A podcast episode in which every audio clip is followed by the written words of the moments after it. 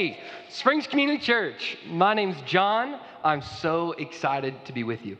Those of you who are gathered in person, those of you who are watching online, I want to start out by first saying, Happy Father's Day. Come on, let's give a round of applause. If you're at home, kids, clap for your parents if you got them there. If you don't have anyone there and you're just clapping by yourself, keep clapping. I know it's weird, but man, happy Father's Day. Here's what's true every time you talk about Father's Day, right? You hit people at all different emotions and feelings on a spectrum. You hit those who can't wait. They already got brunch scheduled with dad and excitement, like they're going out, the reservation's set, and there's just joy. You hit those who this is the first year that they are grieving the loss of their father. You hit those who are reminded that they might have to make a phone call today to a father that they honestly they don't really want to make. You hit those who are acting as dads now and who want to come and say, "Hey, how do I be more faithful in it?" Wherever you are, wherever you are, I pray, we pray, it is a blessed Father's Day. The final thought about fathers before we jump in kind of where we're going for today is here's what's true. I've been thinking about this recently.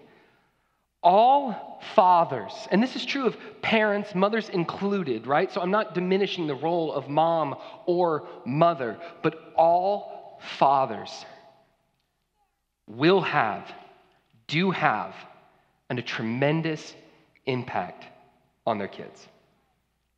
Here's why I think that it's probably so obvious to so many of us, but here's why it matters so much. Do you cognitively, do you realize that you will have that impact? See, you can have that impact in positive ways to where there's the sense of, like, that's my dad. And you can have that, whether that be from neglect, absence, passivity, or withdrawal. Positive, negative. The amazing thing about Father's Day, it is this fixed date in the calendar, whether you believe in Jesus or, or you don't, that stirs you up to say, you have tremendous potential. And God Almighty wants to help you use that potential really well. He wants to do everything to come and help it be the sense of, like, that's my father. I'm their father. Why? He calls himself our father. He's the perfect example of that. So, wherever you are on that spectrum on Father's Day, God wants to help you, to help me grow in that.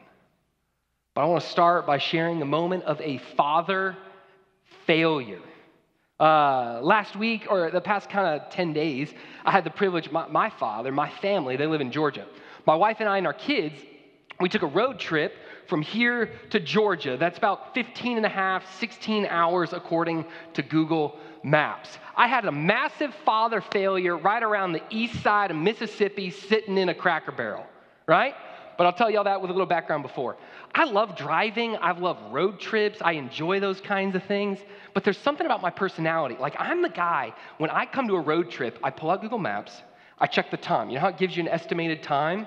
And I sit there and I think, okay, 15 and a half hours? I could beat that.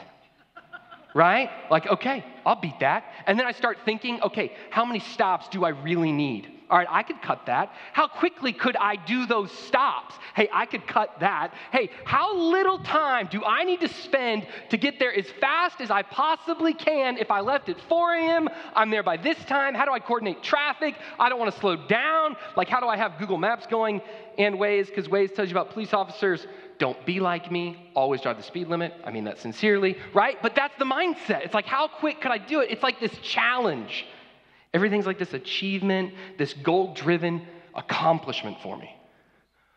Well, many of you who've taken trips, right, as a family, probably realize where this is going. This was my first time doing a road trip. We've had the privilege, we've taken flights the past few years, with a three and a half year old and a four month old. I tell you what, man, we literally, like before I get out of New Braunfels, we've stopped at the Target because we forgot diapers, and the Target stop takes 30 minutes. Like I'm failing before we get there. Thankfully, we left towards the end of one night, so we drive halfway. I think we stopped somewhere in Louisiana, got a hotel room, got in about midnight, got up the next day, had breakfast, put the kids in the car, started driving, made it a couple hours.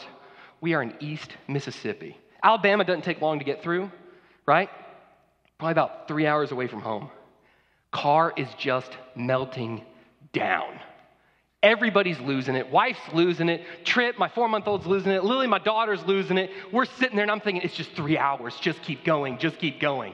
And my wife from the back is saying, we are not going to keep going. Cracker Barrel? Anybody here like Cracker Barrel? Dude, Cracker Barrel to me has become like a beacon of hope. I'm telling y'all. I literally, we pull off, in Cracker Barrel, it's not even efficient. You can't get gas there, right? So you literally have to then go get gas after you go. You sit down and wait. It's not even fast food. Like it takes a long time.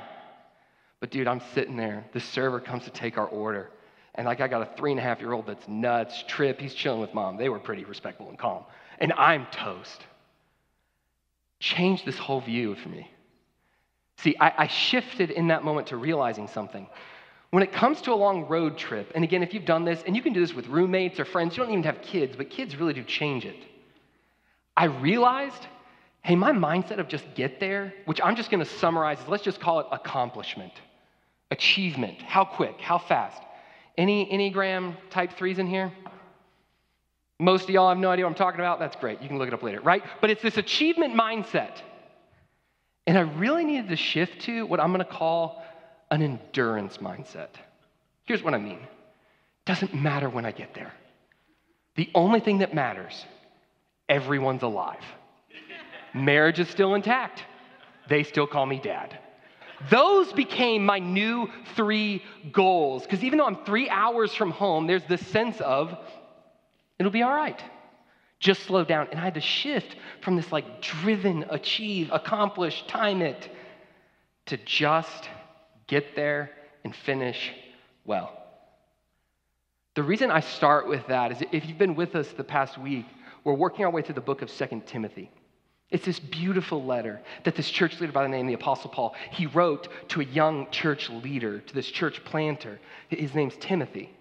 Now, if you're a believer in Jesus Christ, right, whether you know this or you don't, whether you live in this or you don't, you are meant to be a church leader. So it's like he's writing to this growing, budding church leader.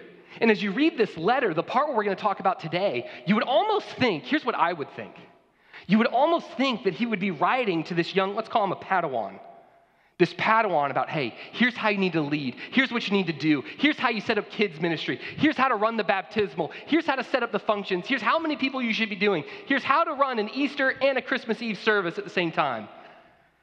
Like these achievement, accomplishment directions. Think about even our American culture. We're so achievement based. You'd think he'd be doing that with Timothy. It's not at all. Instead, he writes this heart of not accomplishment and achievement. Here's what you should be doing. Here's how to have this impactful, significant life. Here's how, here's how to leave your mark on the world. He says, hey, have an enduring mindset. Have a mindset that says, finish well. The amazing thing about endurance is, again, and I think about our American culture, not only we're so achievement oriented, but to endure, it means to go through something difficult and hard and to keep going. Right? It's like you come and you hit a wall, but you push through the wall. Y'all tracking with me on that? Because that really matters. Because not only are we achievement oriented, but we as a culture want to do everything in our power, and I'm not saying all of it's wrong. We want to do everything in our power to avoid pain. Like as soon as we hit the wall, we immediately think something's wrong. Like the emotional pain or the stress, we don't use that to like drill down and figure out what's going on. We say, okay, if I'm unhappy, something's wrong, and we abandon ship. We say, hey, I'm sitting in a sense of, of loneliness. We hit a wall in difficulty. We don't push through the loneliness, but we say, okay, if I'm lonely, God would never want me to be lonely. It wouldn't be a means to drive me to Him. He must want me. And all of a sudden, we download apps and we reach out to people for comfort. We start to escape through different methods. Do you see how even this, like endurance for us, we first have to embrace the reality? It means it's going to get hard and we keep going. Here's why I love it too. He's going to talk about what we're supposed to endure for. we endure on behalf of people. As we continue our series in 2 Timothy, today we're going to talk about how we, those who believe in Jesus, I'm talking to the church believers, we endure everything. For who? Everyone. We endure everything. And what do I mean by enduring everything? I mean, you endure the awkward conversations, the, the moments where your boss is condescending to you, where you get passed up for the promotion, where your wife is disrespectful, your husband's disrespectful, where your community group isn't really committed to community, and then you're like, why am I even coming? You endure that difficulty. Why? For the sake of the other people. Jesus Christ endured difficulty for who? For the sake of you, for the sake of me. We'll be in 2 Timothy chapter 2. We're going to look at verses 8 through 13 as we see we endure everything for everyone. You know this to be true even if you don't believe in Jesus. Amazing relationships where things really change. You always push through a wall. A lot of times we call that wall the honeymoon period, right? And what's on the other side of the honeymoon? Real, deep connection. So we'll be in 2 Timothy. The first thing that we're going to talk about is we endure everything. Why? Because he endured everything, Christ. And it's from that that we endure. So as you're turning to 2 Timothy, right, I want to give you guys a little bit of context. If you were here last week with us, here's what you saw. Garrison, another pastor on staff, he taught us this truth he taught us how earlier in the chapter it speaks to the, the idea that an established faith is a shared faith. How an established faith is one that entrusts, it suffers, it thinks.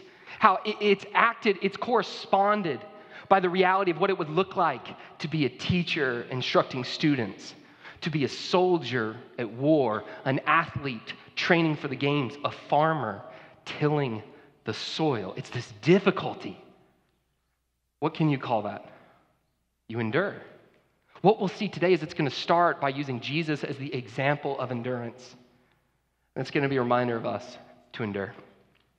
I'm going to read verses 8 through 13, and then we're going to jump back up and talk about 8. Verse 8 in your Bibles. If you're home, grab a Bible. I think it'll be on the screen. Verse 8 Remember Jesus Christ risen from the dead, the offspring of David, as preached in my gospel, for which I am suffering, bound with chains as a criminal.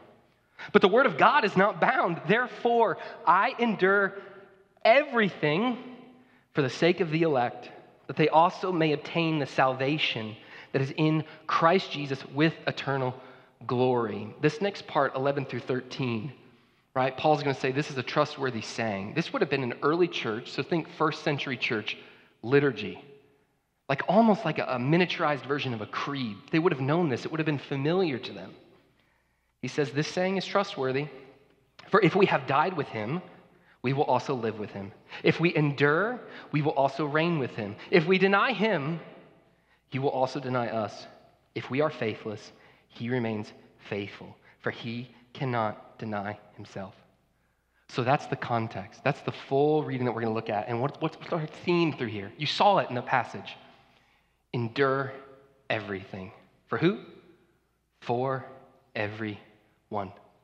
But let's jump up to verse 8 as we see the pinnacle example of endurance. Jumping back up to verse 8, I'll read that again. Remember Jesus Christ, risen from the dead, the offspring of David, as preached in my gospel. So, why do we first endure everything? He endured everything. Why do we endure everything? He, that's Jesus Christ, endured everything. And why did he do it? For you, for me. To help me be a more faithful father, to help me come to know him. He endured everything. Let me show you that from the passage. It starts out here Remember Jesus Christ you might think, oh, this is just Paul telling Timothy to recall. It was actually fun studying this. This language right here, it's actually speaking to not just the details of Jesus Christ and what he did, but it's this call to the totality of his message. It carries this connotation, this sense of remember all he's done. Let me give you an example. We're in Texas, we're close to San Antonio. If I say, remember the Alamo, dude, that carries a whole lot of weight.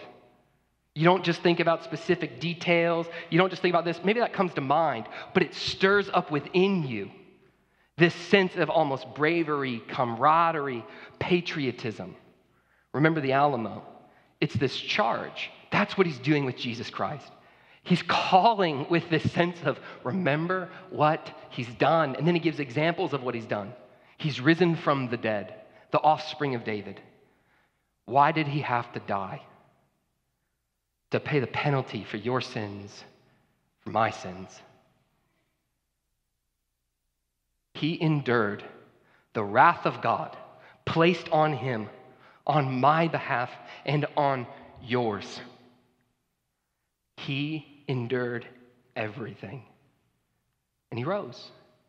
Then you see that offspring of David. It's speaking to this call. Not only is he king of the universe, he's the conqueror of sin and death, but it's this call to this theme. He is the Messiah, he is the Savior. He was the promised one that God had said would always come. God never leaves his people.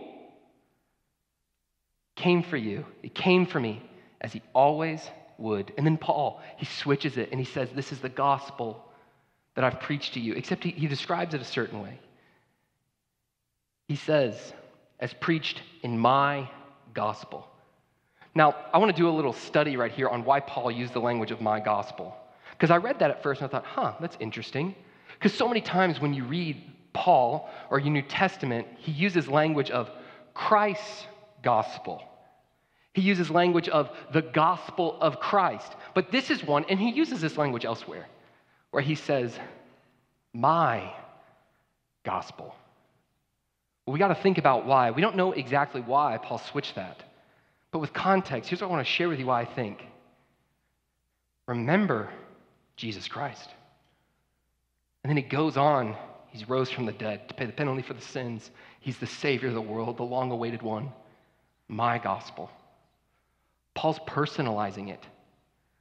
Paul is acknowledging the fact Jesus had to endure for him. The question for you, the question for me, how personal is the truth that Jesus endured for you? To you. Like, what does it mean that he endured on your behalf? Like, have you ever thought about that? Have you connected this to the truth that He endured on behalf of your sin, your foolishness? It nailed Him to the cross. It wasn't their sin, it was our sin.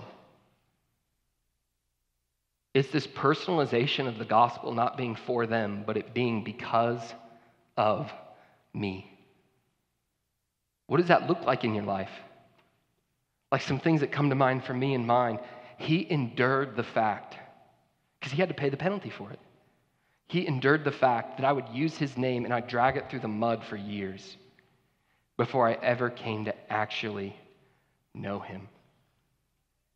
He endured the fact that there were times in my life where I was meant to protect, I was meant to serve, I was meant to lead.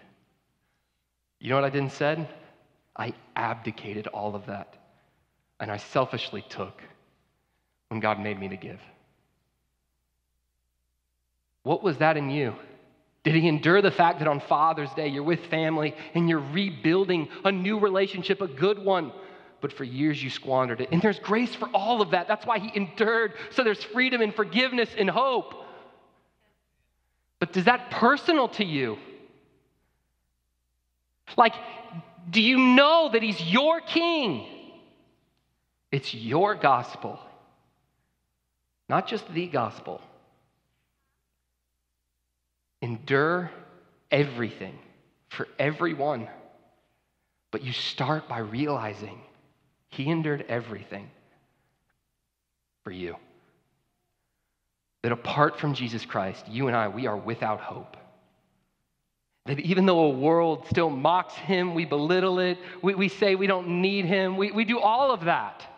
We mock the truths of the principles that bring blessing, and we try and act like there's no consequence to sin.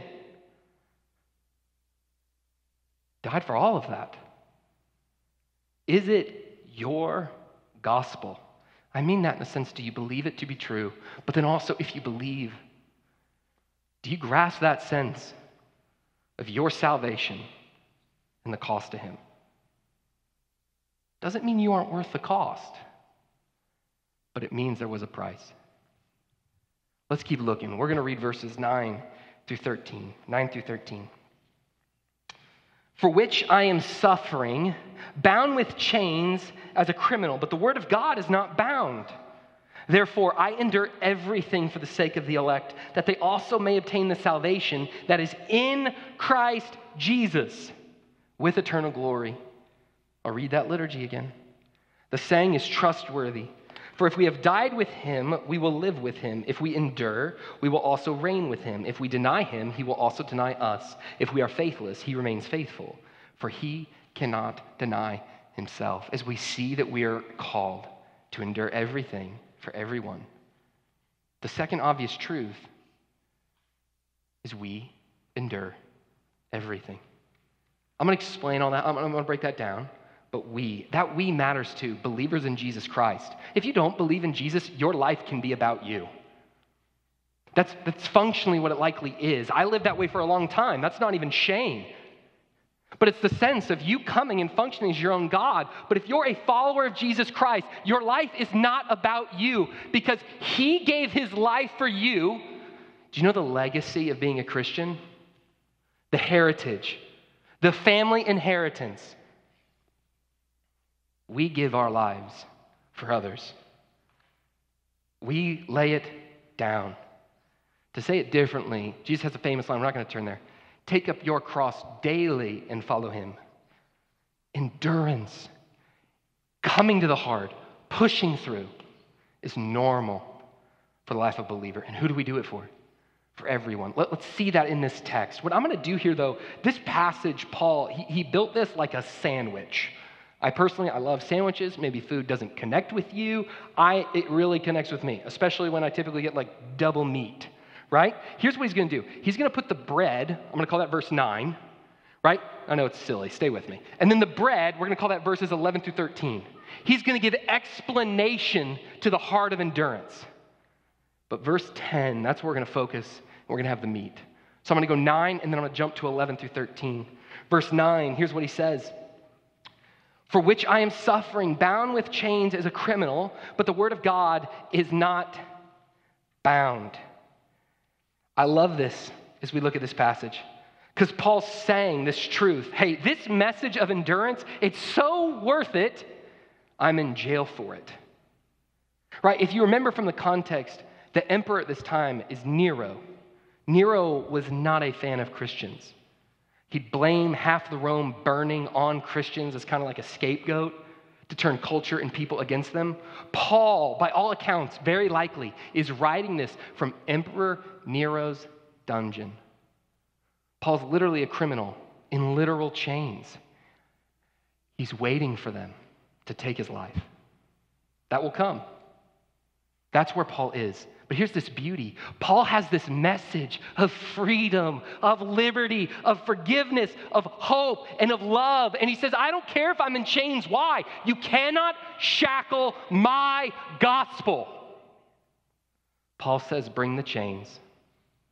I will tell them until Christ brings me home. Then he jumps, and this is 11 through 13, and this is that liturgy, right? We're, going to move through this. You're welcome to go back, study this more on your own. Starting in 11, it says this, is a, this saying is trustworthy.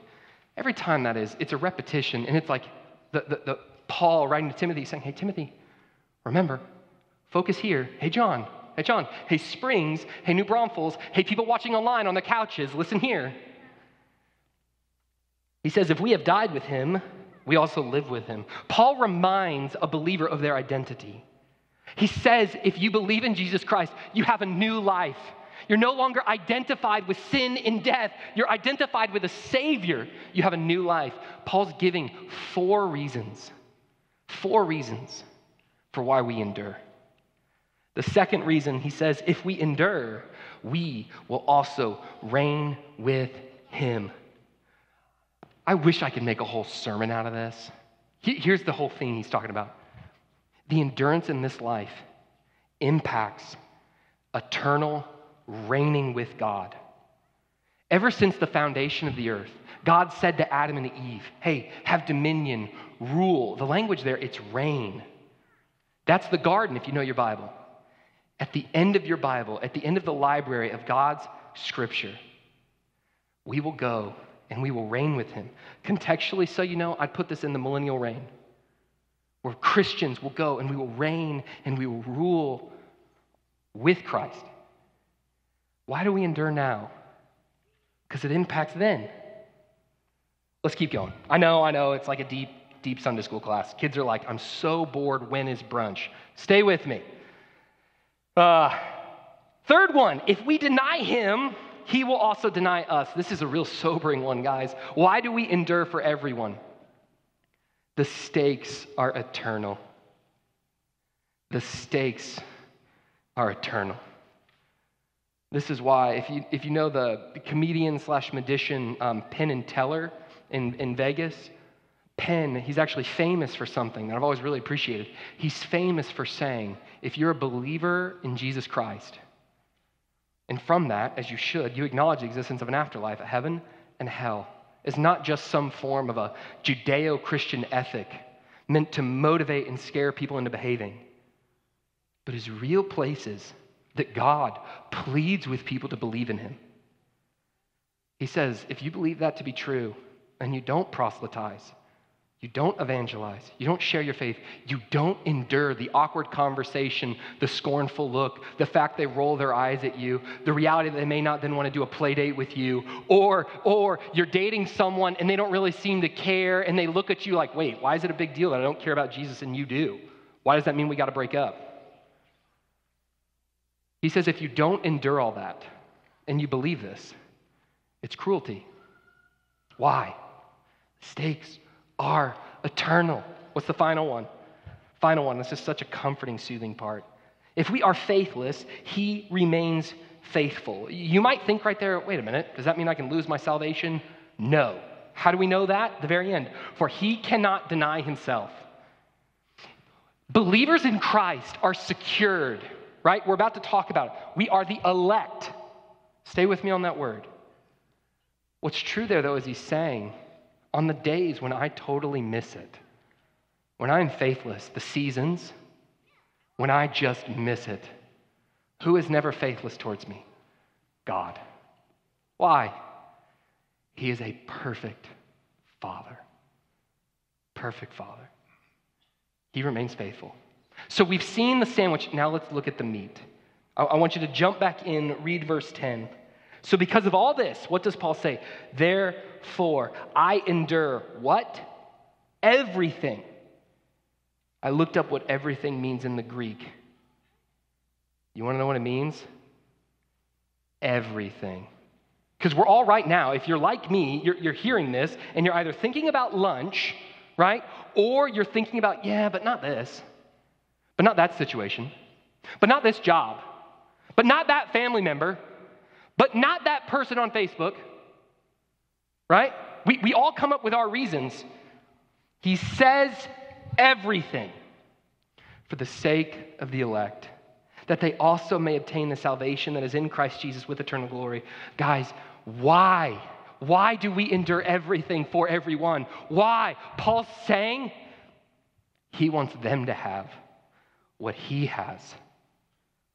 He wants them to know what he knows salvation that is in Christ Jesus. There's no other name under heaven by which you must be saved with eternal glory. He's not some punisher who's angry and mad at you. He loves you, He wants to forgive you. And Paul's saying, I found that. I want them to know that. We endure everything. Why? So that folks will come to know that message. As well as what I think can be implied out of this text grow in a love and appreciation of that message. Because what was true, Timothy right now, he's facing persecution, he's facing loss of life, he's facing prison himself. It was a scary time. But he endures everything. For who? Paul says here, the elect. If you ever want to go study or look up the elect, I'd really encourage you go back. We worked our way through Ephesians. The second week, as we taught through that, you could find it online. We'll break down what that word means. Right here, here's what I tell you God's people. How do you know? How do you know who's God's people? Here's the thing only God knows ultimately. So, what does that mean for you? What does that mean for me? Who do we endure on behalf of? Everybody. Everybody. The person who is so far from God, do you endure on their behalf? Yes.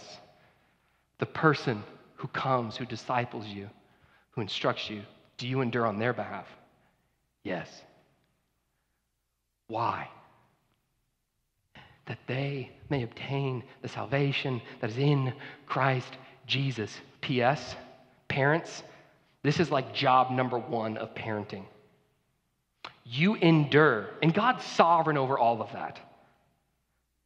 You endure that your kids might see in you, huh, maybe God is real.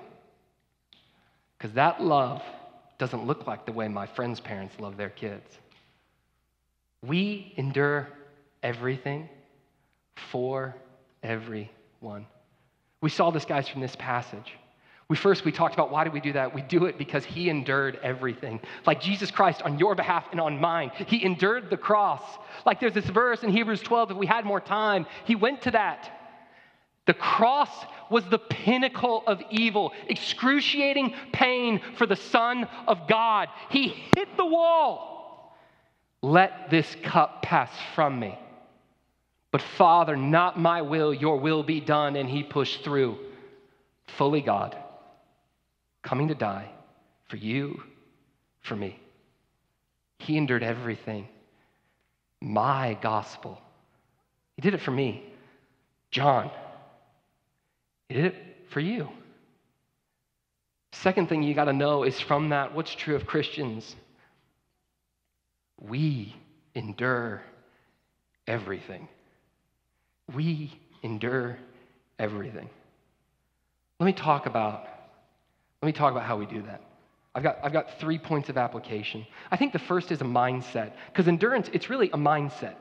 Like, what's the difference between an endurance runner and me? A lot. I get it.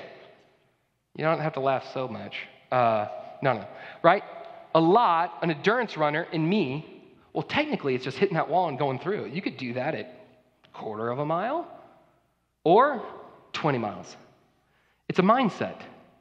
First thing that we as believers need to embrace is a mindset, or to say it differently, set your expectations for this is going to be difficult.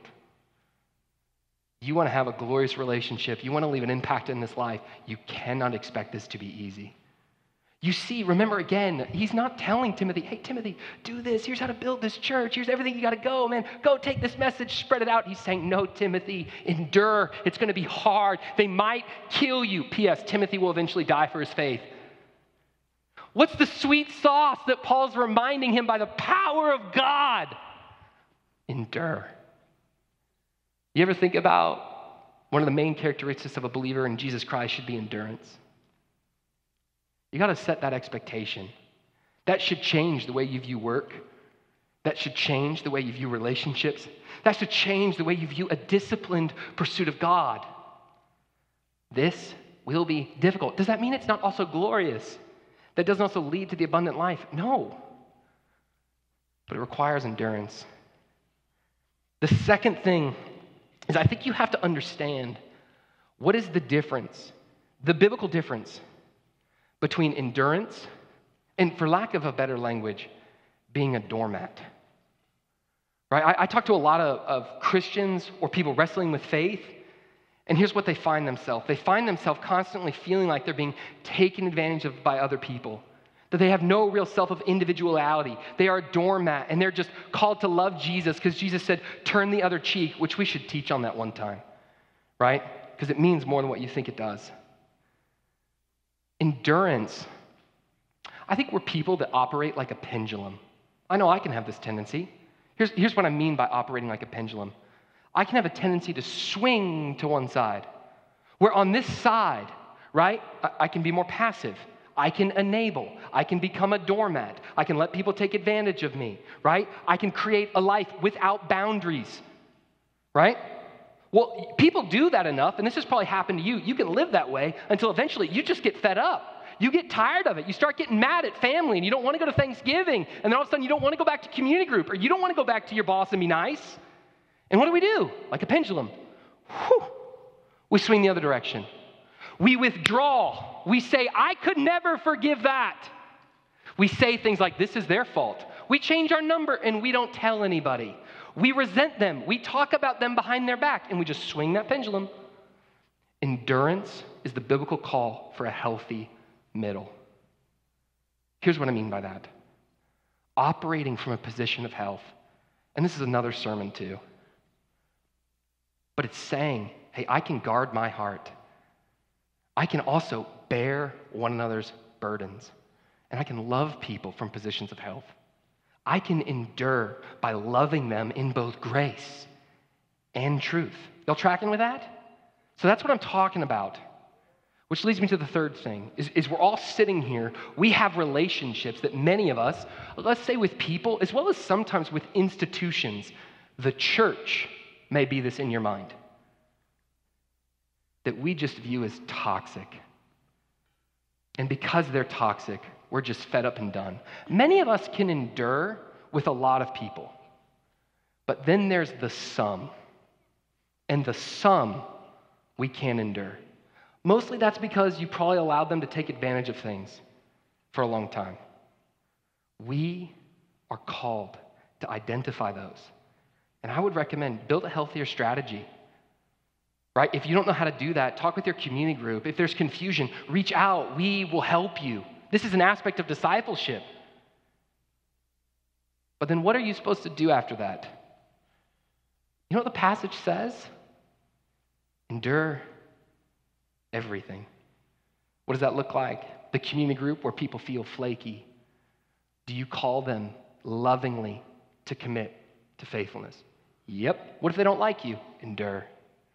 What does this look like in the midst of a, a marriage, right? Where there's safety, yet one spouse is foolish, disobedient, and led astray. Do you just bounce? Or do you wisely find provision of God's people around you to help build the right strategy of both protection and provision, but endurance?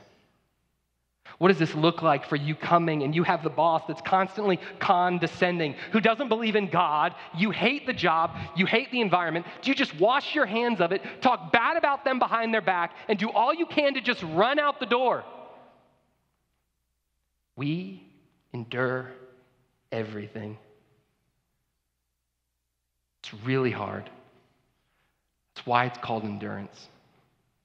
I'll close with this. I got to see a beautiful example of this. Uh, actually in a movie. Um, I'm sure, like a lot of you guys, you may have noticed different movie platforms. You can go and watch different movies for free right now, particularly that are representing black history, things like that. I watched Harriet. I know I can't see folks at home on the couch. Anyone here ever seen the movie Harriet? About the story of Harriet Tubman? Well, if you haven't seen it, some of the folks, I know the vast majority of you, you know her story. But if not, I'll remind you. It's this beautiful movie about a slave went by the nickname of Minty, right? That ran 100 miles to freedom from Maryland to Pennsylvania. Ran 100 miles to freedom, claimed a freedom name, Harriet Tubman. Here's what was amazing, though, about Harriet she found freedom from the bondage and captivity of one person owning another, the wicked sin. But here's what was true once she found freedom, she sat there for a year sat there. She still had family in slavery, she still had friends down south, and she did what people didn't do. She went back.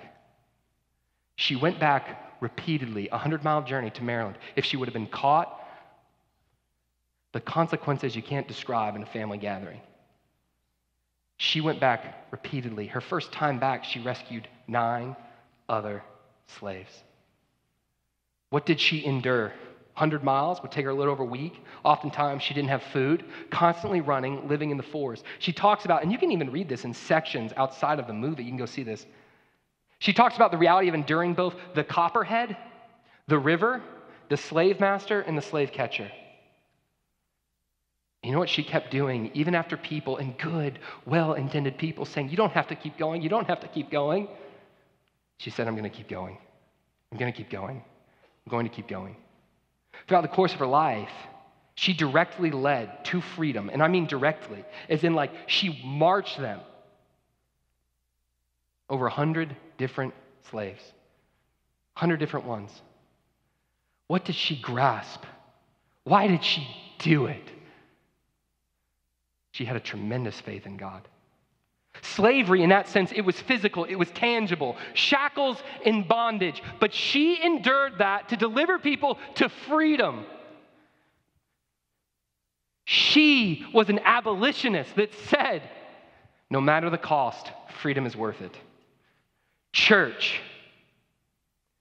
the shackles of tangible slavery may be different, but people their souls, which is far worse, are in bondage. They are in captivity. You have freedom. You don't face the same threat. That's where I'm watching her as she turns around in this movie. I'm reading up on her after, and I'm just sitting here and I'm thinking, that's endurance. That's courage. That's bravery. And I'm sitting here and I'm thinking, and I get nervous to share my faith. I, I don't like it when people get upset if I lean in on God's truth. I could come and I have this strange tendency to just make things about me. We are abolitionists on behalf of freedom. You know what Paul says? This gospel message cannot be bound. You endure everything. For who? For everyone. There's a freedom message that God wants for you and wants for me. Let me pray. Father, I thank you for your word. I thank you for this call to endurance and the reminder. Because, God, if I'm honest, man, I quit way too soon. I quit way too easy. And Lord, make me an enduring man. Make us, those who believe, an enduring people. Help me to know it's just going to be hard. And that will make glory all the more beautiful. I thank you for friends here who know that. God, for the people who don't, who don't know, why would you be worth enduring for? May they come to know the depth of you risen and what that means for them. We need your help to do that. It's in your name we pray. Amen. Hey, thank y'all for gathering. I hope y'all have a wonderful Father's Day. And y'all go, y'all have a great week of worship. We'll see you next Sunday.